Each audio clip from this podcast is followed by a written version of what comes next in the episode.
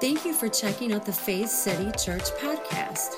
We believe that you'll be blessed by today's message.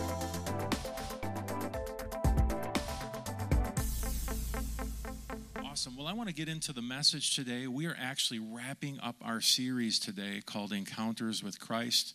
And uh, how many have enjoyed it? Just raise your hand. Just make me feel good. Okay. Um, no, honestly, uh, I've had lots of feedback. People saying, Pastor, I really enjoyed this series.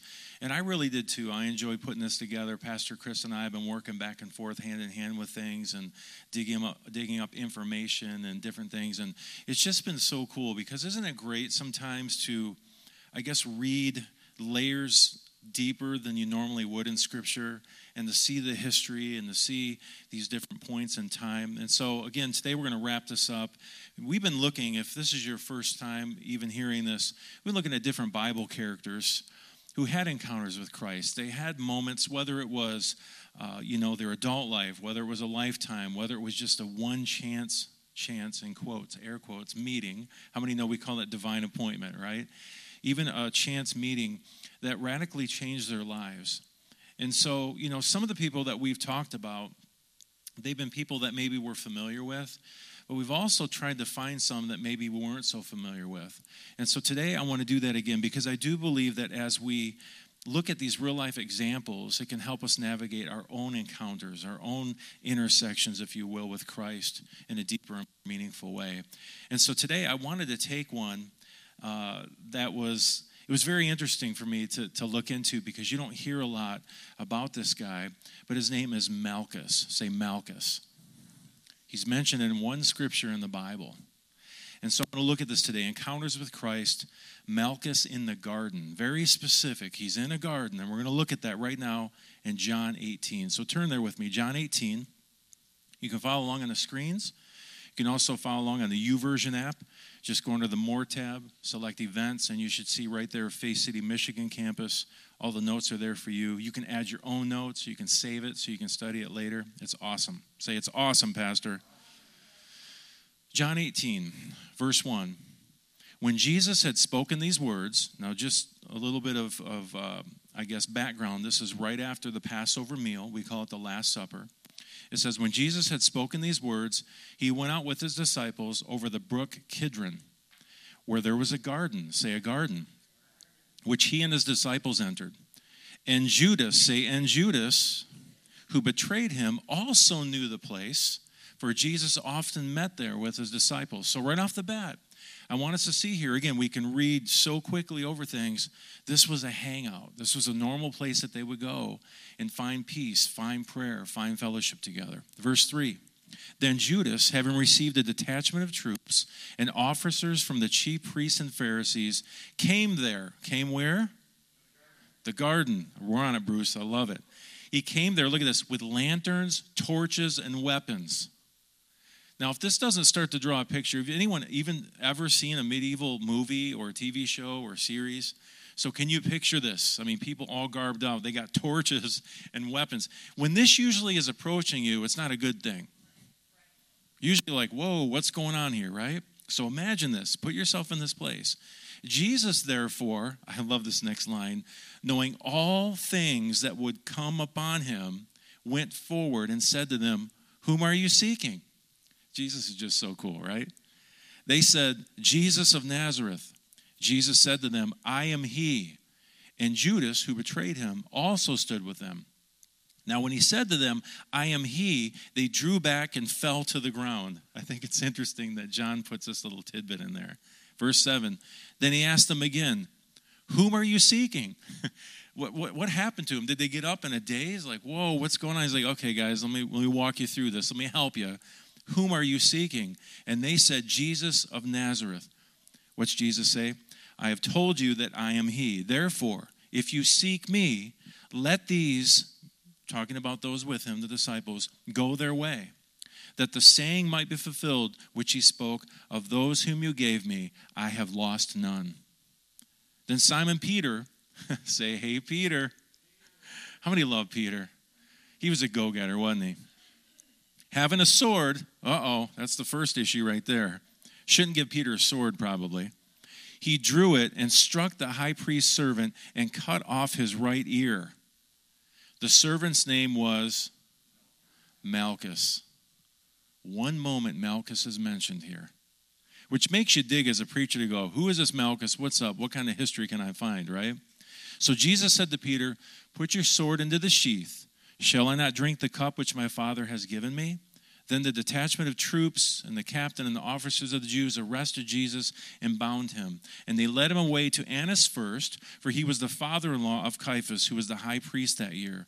Now it was Caiaphas who advised the Jews that it was expedient that one man should die for the people. Now, this is John, the Apostle John's account. We also have accounts in Matthew, Mark, and Luke. In fact, in all four Gospels, Malchus is referenced as the servant of the high priest who actually had his ear cut off by Simon Peter. What a great way to go down in history, right? However, it's only the Gospel of John that specifically names Malchus and Simon Peter in the story. If you look back at Matthew, Mark, and Luke, it only recounts the incident but doesn't mention the specific names. Now, there's some scholars who actually suggest this is interesting that Peter wasn't like when Matthew, Mark, and Luke were written, they call it the synoptic gospels. When those were written, Peter was still alive and it was in circulation. So, in order to not bring something down on his head, it wasn't until he passed away when John wrote his gospel that they actually included the names. Otherwise, there could have been, you know, a fear of retribution by the Jewish authorities. I just think that's interesting. So, in, in three accounts, we hear of the incident. We know it's the high priest's servant, but in John's gospel, one verse, we see the name, name Malchus. Say Malchus. Who was Malchus? Well, like every other week, with just digging deep and finding and looking in the archives, we once again found historical footage of the testimony. You guys laugh every time. Don't you trust me? That's right. So, right now, just check out the screens. Let's hear the testimony of Malchus. I served an unapproachable God. While I, I served the high priest that served an unapproachable God. But everything changed in that one night. Everything changed in one night. I was drugged to the garden, and then my ear. I'm getting ahead of myself. Let me back up. I was there in the garden with Judas. Judas knew exactly where Jesus was going to be, and we were all there waiting for him. It was crazy that night his disciples were with him, but I saw Jesus. I, I, was very close to Jesus, and you could tell he was visibly upset.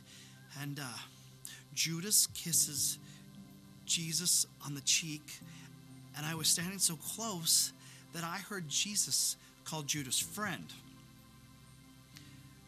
And that's the last thing I heard, because in a moments later I heard nothing. I saw the flash of a blade come toward my face, and, and I felt blood streaming down. And then it got quiet.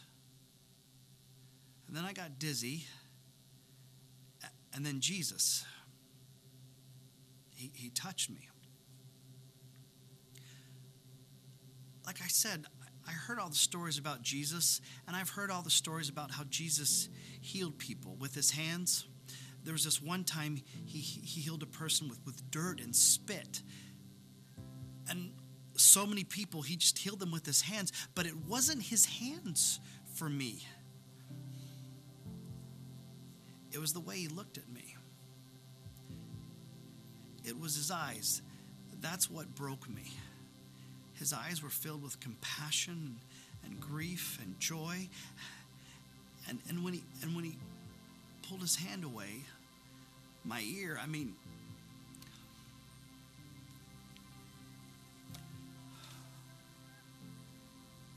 that night, everything I heard about that man had changed forever.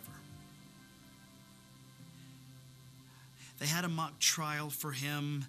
Um, the whole night was just set up to condemn him. And he didn't say a word. He, he just felt sorry for us. there was the sentencing, there was there was Pilate, uh, the crucifixion, and then there was an earthquake. And then the veil. I was in the temple. I was in the temple when the veil was, was ripped in half. Do you know what that means? I mean, even, even I knew what that meant. God had invited us all in. The unapproachable God was now approachable. God was on the move.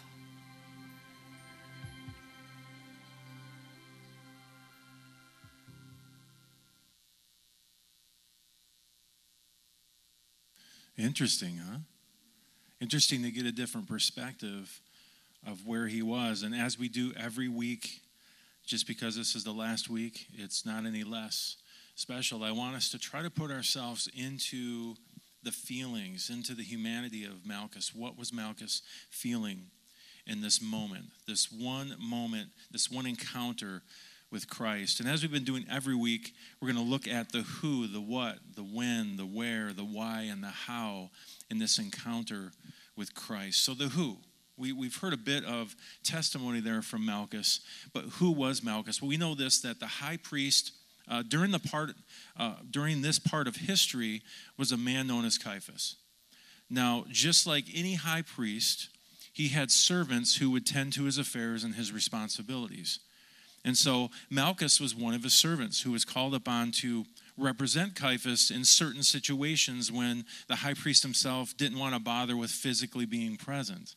We can even see this today with, you know, ambassadors who represent the United States. It might not be the president there, but someone else is representing. And so this was really his job. And so oftentimes the servants of the high priest would have to attend jobs or, or functions that maybe weren't so glamorous or maybe that were, you know, done at an inopportune hour, kind of like this time. This was in the cool of the evening. And so such was the case with Malchus.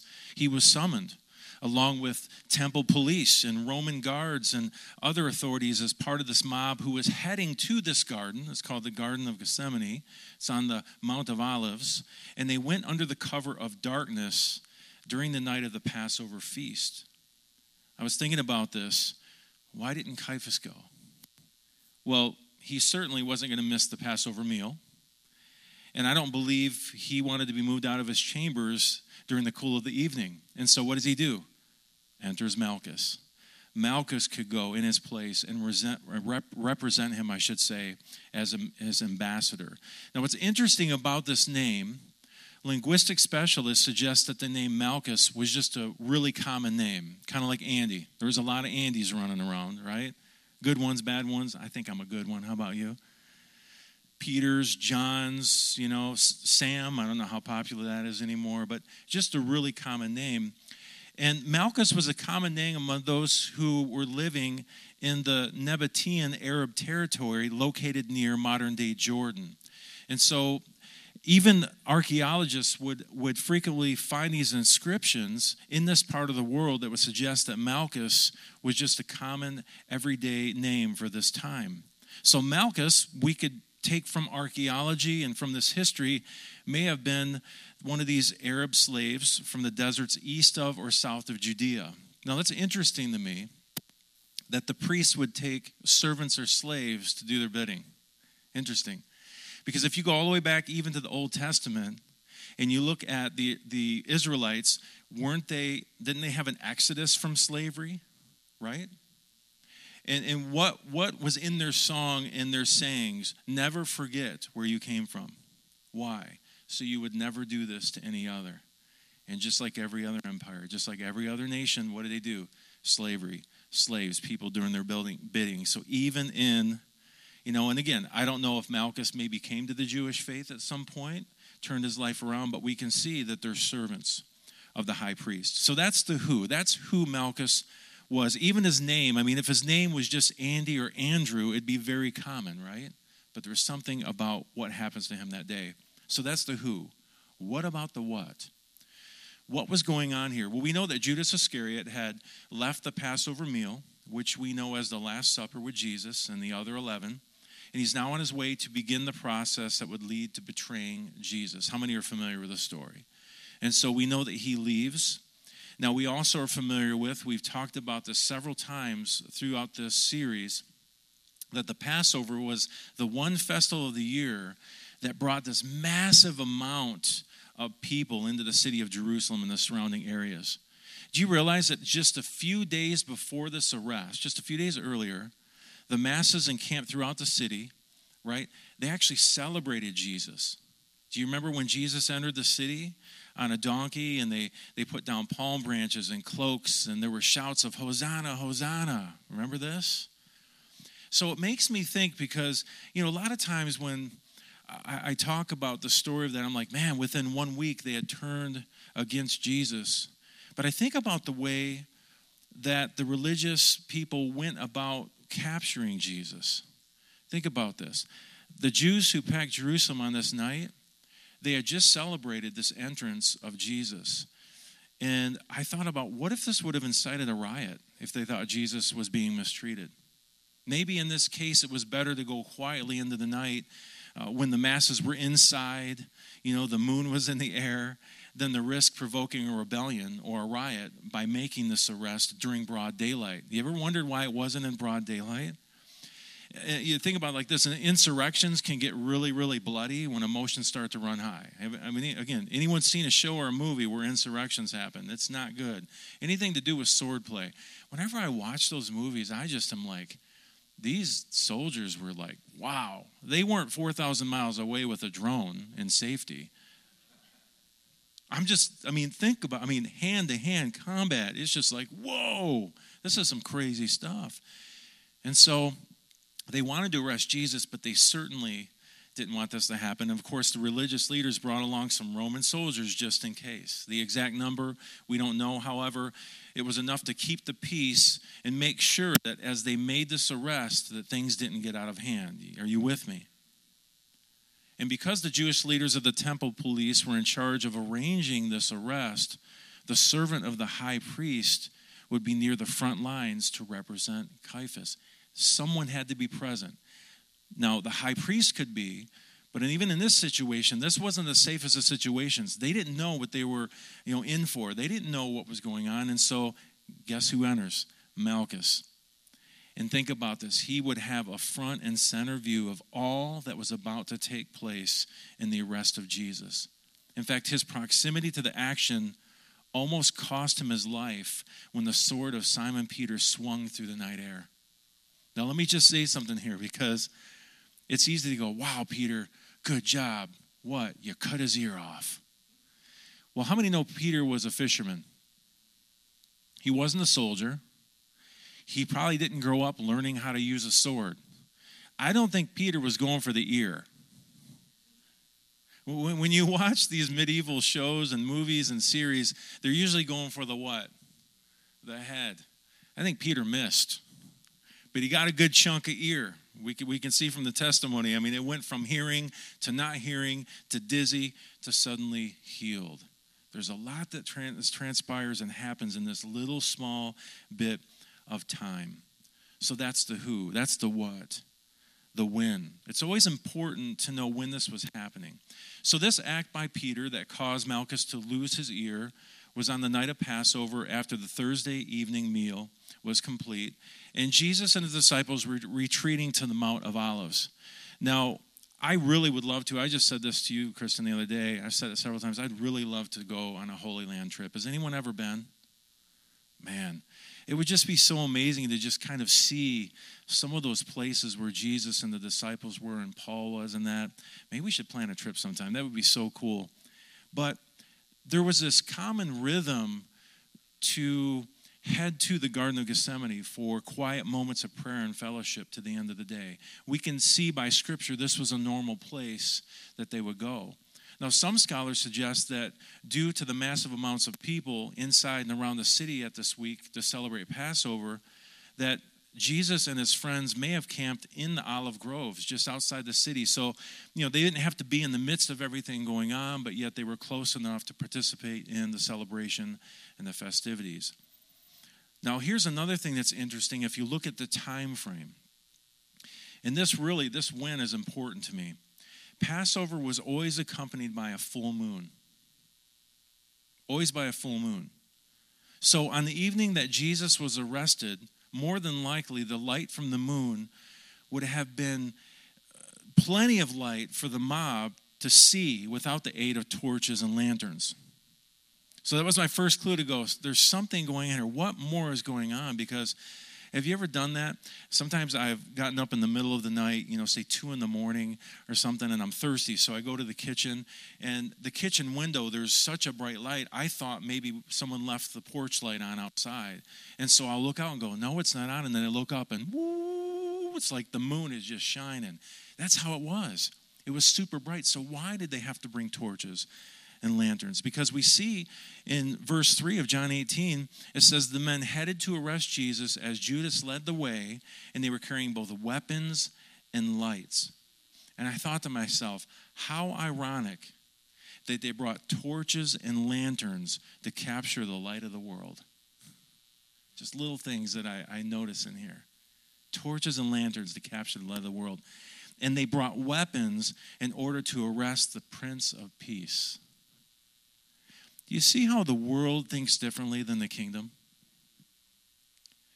I mean, they're used to what every reaction would be when you're being sought after for arrest, but they didn't know who they were dealing with. This was Jesus, the light of the world. This was Jesus, the Prince of Peace. And so they were bringing the torches and lanterns, and this is why I believe they did. They probably thought upon arrival that Jesus would try to run and escape.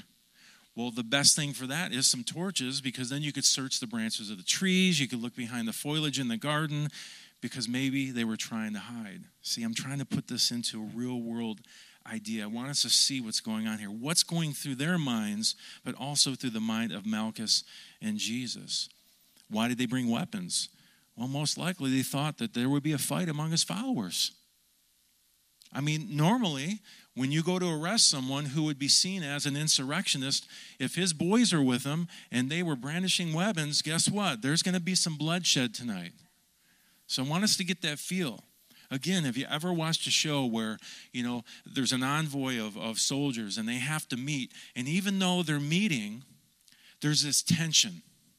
Because at any point, one person takes out a sword. In fact, you ever seen those scenes that's really tense and one person flinches and they all go like this for the swords. You're like, oh gosh, it's on. Here we go. More bloodshed. No, I can't look. Because, I mean, swords and, and heads just don't work well together, do they? And so I want us to feel the tension that's happening this night. They brought those weapons thinking maybe the followers would break out and try to save Jesus. However, we know this Jesus would not run, Jesus did not hide.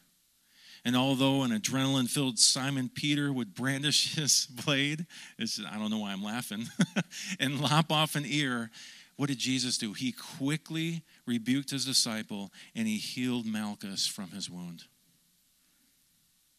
No ifs, ands, or buts. And when I see this moment, when I can picture the background and the backdrop of what's happening and the tension in the air, what else would Jesus do? Had Jesus not stopped the violence immediately and followed up with a complete healing of Malchus' ear, more blood may have been spilled. And how many know that Jesus never wants to see human blood spilled? He himself took on what humanity has done to each other for centuries over and over and over because that's how we believe we answer questions is through violence, through death. And Jesus said no. In fact, I believe that's why the resurrection was the vindication of the way of Jesus to say no. Stop the violence, stop the retribution, stop the bloodshed. So what does Jesus do? He heals he heals the ear of a perceived enemy.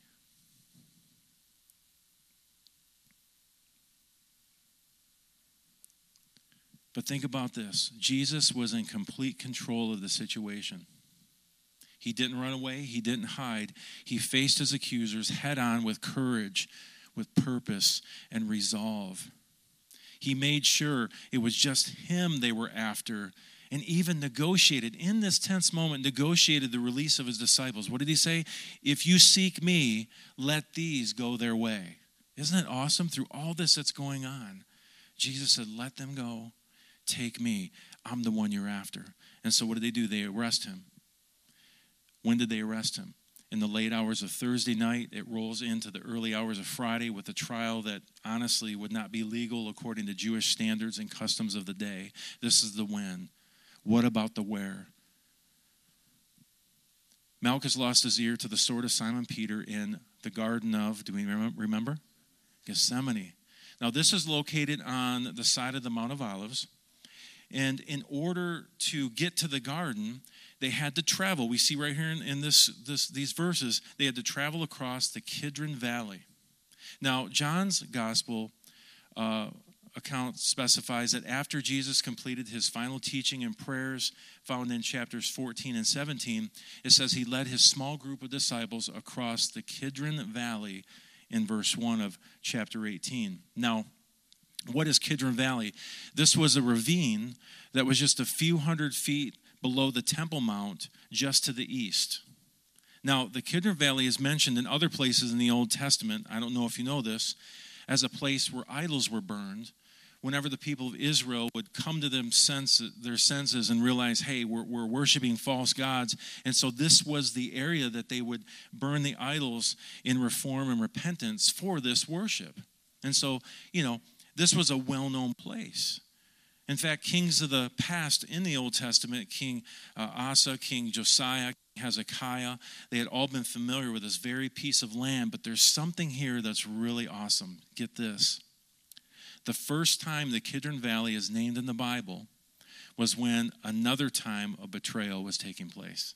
In 2 Samuel chapter 15, Jesus' ancestor, King David, fled the city of Jerusalem after his son Absalom led a rebellion.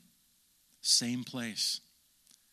Now, think about this. Little did King David know that centuries later, another betrayal would take place as the mob would cross the ravine and enter in the garden where Jesus, the King of Kings, would be waiting for his own betrayal. Isn't that wild? Two kings betrayed the same place. And again, Malchus was among them, and he would cross the same path that fateful night. So something's being set up here. And so, again, I, I, want us to see the history. I want us to see the geography of what's happening because sometimes it can just become a story. A story we just tell and we hear a million times, and there's nothing that really sticks out for us, right? So that's the who, the what, the when, the where. What about the why? Malchus was part of the scene to really help fulfill the scriptures that were written about Jesus uh, as the Messiah. Perhaps the most obvious one from the Old Testament is found in Isaiah 52 13 through 53 12, which is actually known as the suffering servant passage. See, for Jesus to be arrested and tried and crucified for the sins of the world, somebody, think about this, somebody had to be part of the party who would arrest him. Now, that actually makes me feel, feel a little bit for, for Malchus. It wasn't like Malchus just one day had got a burr under his saddle and said, I don't like this Jesus guy. He didn't heal my mom. I'm going to go arrest him. I mean, he was a servant. He was told what to do, when to do it, and how long to do it. So he was the one summoned. Think about this too. The high priest had more than one servant. Malchus happened to be the servant that was summoned that night to, uh, you know, be him, represent him in arresting Jesus. I think this is interesting here, but I don't think it was by accident. How about you? So Malchus was among many who played his part in this sequence of events, and yet, may we not forget that not one of the events that took place that night in the garden were outside of Jesus' understanding. It says that Jesus, knowing all that would happen to him, came forward. Now, to me, this is like one of those moments where I'm like, it's easy to read that, but to realize that means you even know Malchus was coming, that Malchus would be there. You knew what Peter would do. You knew that your response to that would, to be, would be to heal the man that Peter injured. No matter what, Jesus knew what was going on. None of this caught Jesus off guard. Nothing that unfolded was a surprise to him. I mean, he had been agonizing in the garden through prayer, as the gospel accounts of Matthew, Mark, and Luke, they all detail this. He asked the Father to let this cup pass before him. However, he knew that this cup was meant for him to drink. And so again, Malchus played a role that would never that would never be the same. For, that moment for Malchus, I try to put myself into where he was. He would have an encounter with Christ that would mark him forever and that he would never forget. I mean, I don't know about you, but I don't think I'd remember having my ear cut off, let alone having it put back on and completely whole. How about you? And so, you know, a lot of this, you know, in, in film, whenever they, they do an account of someone, you know, if it's Elvis or, you know, you name anyone in history, there's always this, this they call it an artistic license, right? There's certain ways they can take it because sometimes you don't have all the information, so you try to fill in the blanks. And so, you know, as I was studying this, I was really just just meditating on what happened to Malchus that day. I mean, why was he mentioned in one scripture? We, we see the, the account in four gospels, but his name's only mentioned once in John. What was this moment like for him? And I do love with, you know, the cast of characters that have been playing the different roles, just to kind of see, like in his testimony, he said that he saw the, the veil rent, that he saw these things happening, but you know, what really happened to Malchus? And as we look at this and bring this to a close, we always have to ask the how, don't we? Because in a situation like this, how might the encounter between Malchus and Jesus be understood and applied by us? Every week we look for a way, how can we apply this? In an ironic way, Malchus was a servant who was in the presence of two high priests. Yes, we, we know that he worked for Caiaphas, the Jewish high priest. It was under the Caiaphas's orders that Malchus was in the garden in the first place. This wasn't his doing, this wasn't his decision. He was there because he was summoned in order to do this. However, it was the great high priest Jesus who would change Malchus forever. Now, the writer of Hebrews names Jesus as the great high priest in Hebrews 4. Starting with verse 14, it says, Since then we have a great high priest who has passed through the heavens, Jesus, the Son of God, let us hold fast our confession. For we do not have a high priest who is unable to sympathize with our weaknesses, but one who is in every respect has been tempted as we are, yet without sin. Aren't you glad the writer penned these words? It's so great to see that Jesus had emotion and Jesus was human. God in flesh was human, but there was, there was not a single way that he couldn't sympathize or empathize with us. So, what's the writer going to say? Let us then, with confidence, draw near to the throne of grace, that we may receive mercy and find grace to help in time of need. See, Jesus, there was something about Jesus. He wasn't like the other priests, right? The true and great high priest Jesus would be sent to his death in part by a sort of false high priest in Caiaphas, and representing him was Malchus. But something interesting happens that night. Jesus, the great high priest, would heal the ear of this servant named Malchus. This demonstration of grace, mercy, and love would be continuing to do what he had already demonstrated in private with the washing of his followers' feet at the Passover meal. It was at the Last Supper he chose to demonstrate servanthood and empty himself on behalf of his friends. And it was in the Garden of Gethsemane that he would serve the servant who was bleeding and in pain with a touch unlike any he had ever known from a master. See, when we put it in that perspective, Caiaphas was really the master of Malchus. And in looking at this, he had never received such love and grace as he did from the high priest, the great high priest, Jesus. So, what did this do in his heart at that moment? What decision did he make from there? We really don't know. But also, what can we learn and what can we apply from Malchus here? Well, number one is this be careful who you follow. I know it seems so simple, but be careful who you follow. Malchus was on the wrong side of history and lost an ear for it. So be careful. Who you decide to follow matters. Now, you know, I get it. He was a slave, he was a servant. We don't know how that came about. So maybe he didn't have a lot of control of that. But again, who you decide to follow matters. Number two, and this is more how Jesus responded to Malchus in the moment where he cut off, or where Simon's uh, cut off his ear. Number two, live out the power of forgiveness. Live out the power of forgiveness. You know, Jesus tells us in Matthew chapter 5 to love our enemies. In fact, in Matthew 5 43, he says, You have heard that it was said, Love your neighbor and hate your enemy. But I tell you, say, but I tell you, love your enemies and pray for those who persecute you. Now think about this.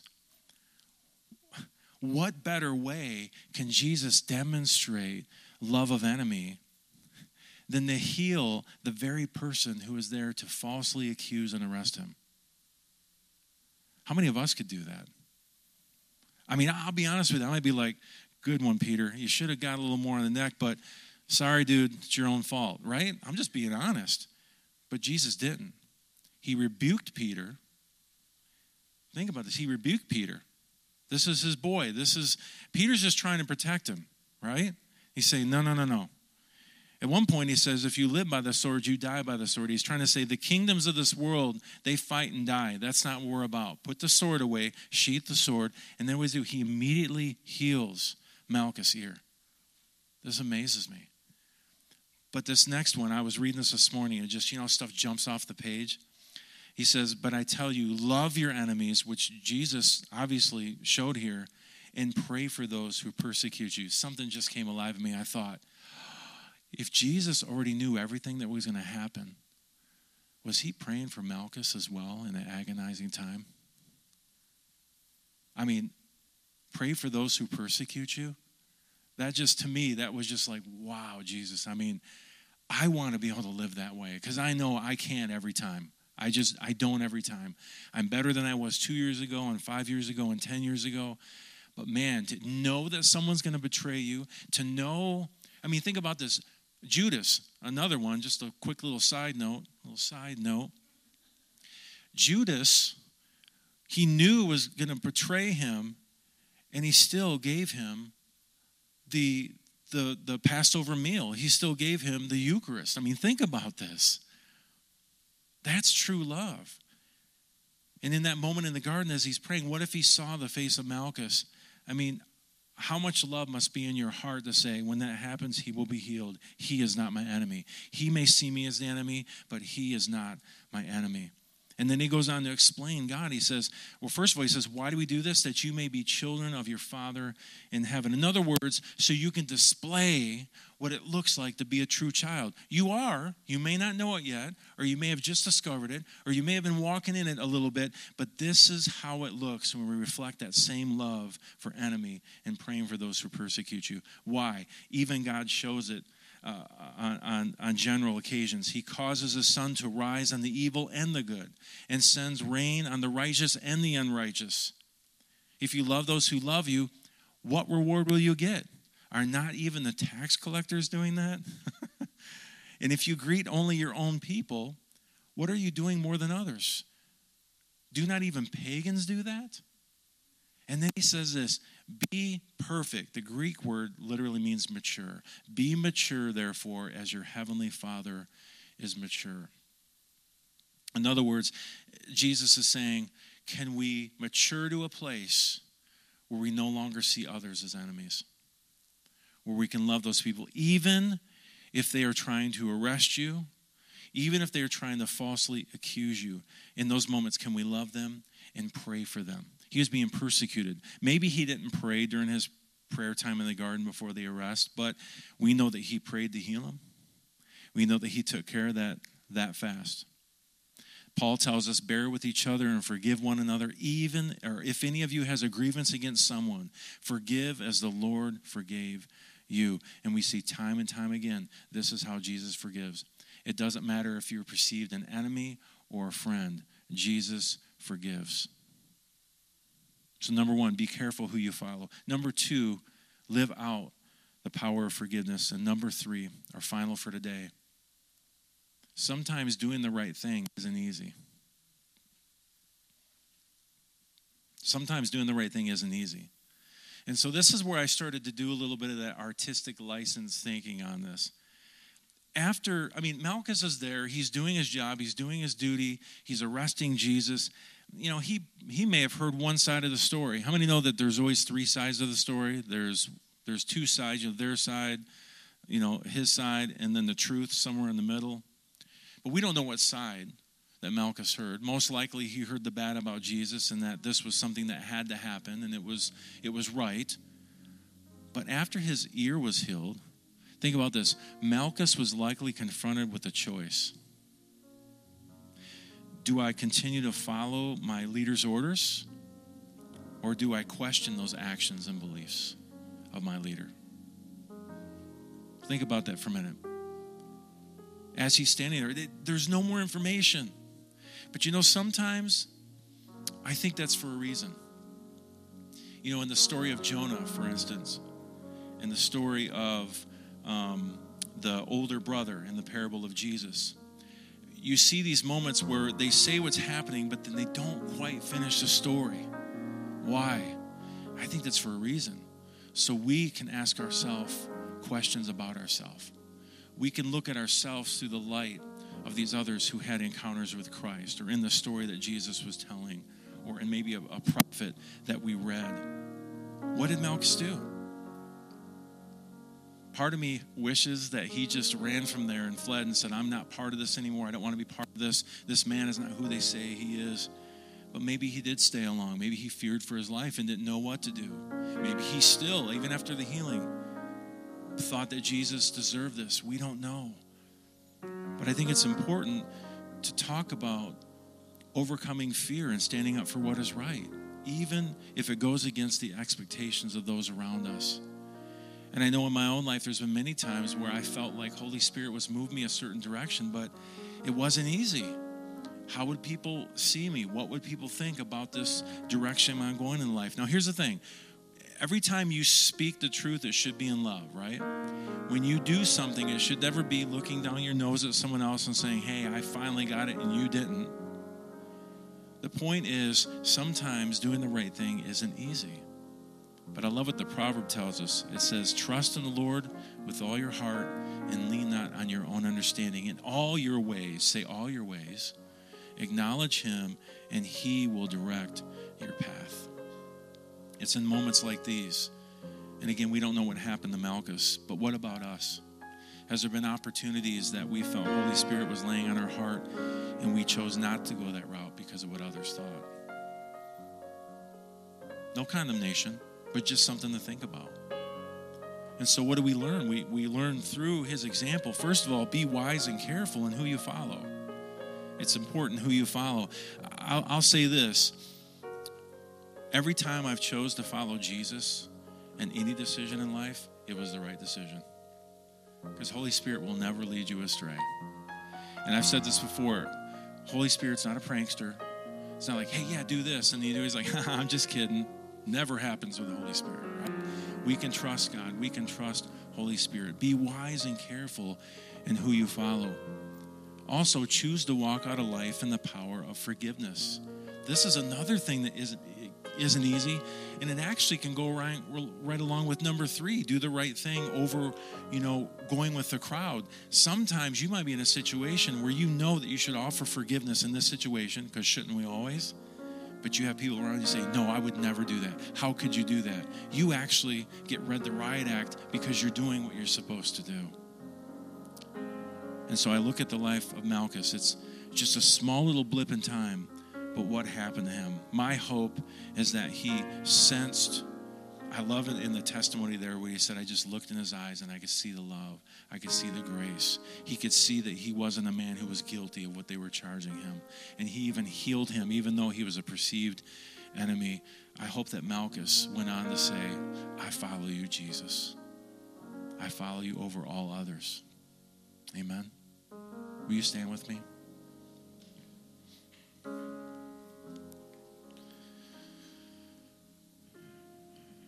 Heavenly Father, we thank you for your love for us. We thank you for your grace. It's so sufficient. It's just so beautiful in the gospel message to know that there's nothing we can do to make you love us more. There's nothing we can do to magically put ourselves in a position to be in relationship with you. You simply provided everything, it's there. And all we have to do is say yes. And it's not just a one time yes, it's a daily, lifelong journey of yeses. Salvation is something we work out. You've given us the healing and, and, and the, the deliverance and the safety and the preservation, everything we ever need, but it's a working out. And so this morning, Holy Spirit, just say this with me Jesus, I say yes. Whatever you ask of me, I say yes. I receive your salvation. It's mine. Thank you for healing. Thank you for deliverance. It's mine. In Jesus' name. Help me, Holy Spirit, to love my enemy, to pray for those who persecute me, till it becomes second nature. It's just something I do because that's who I am. In Jesus' name. Thank you, Holy Spirit. We thank you, Holy Spirit. You're with us. You'll never leave us. You'll never forsake us. In Jesus' name. And everyone said, Amen. Will you? For more information about Faith City Church, please go to faithcity.tv. As always, we pray that you would grow in the knowledge and grace of our Lord and Savior, Jesus Christ.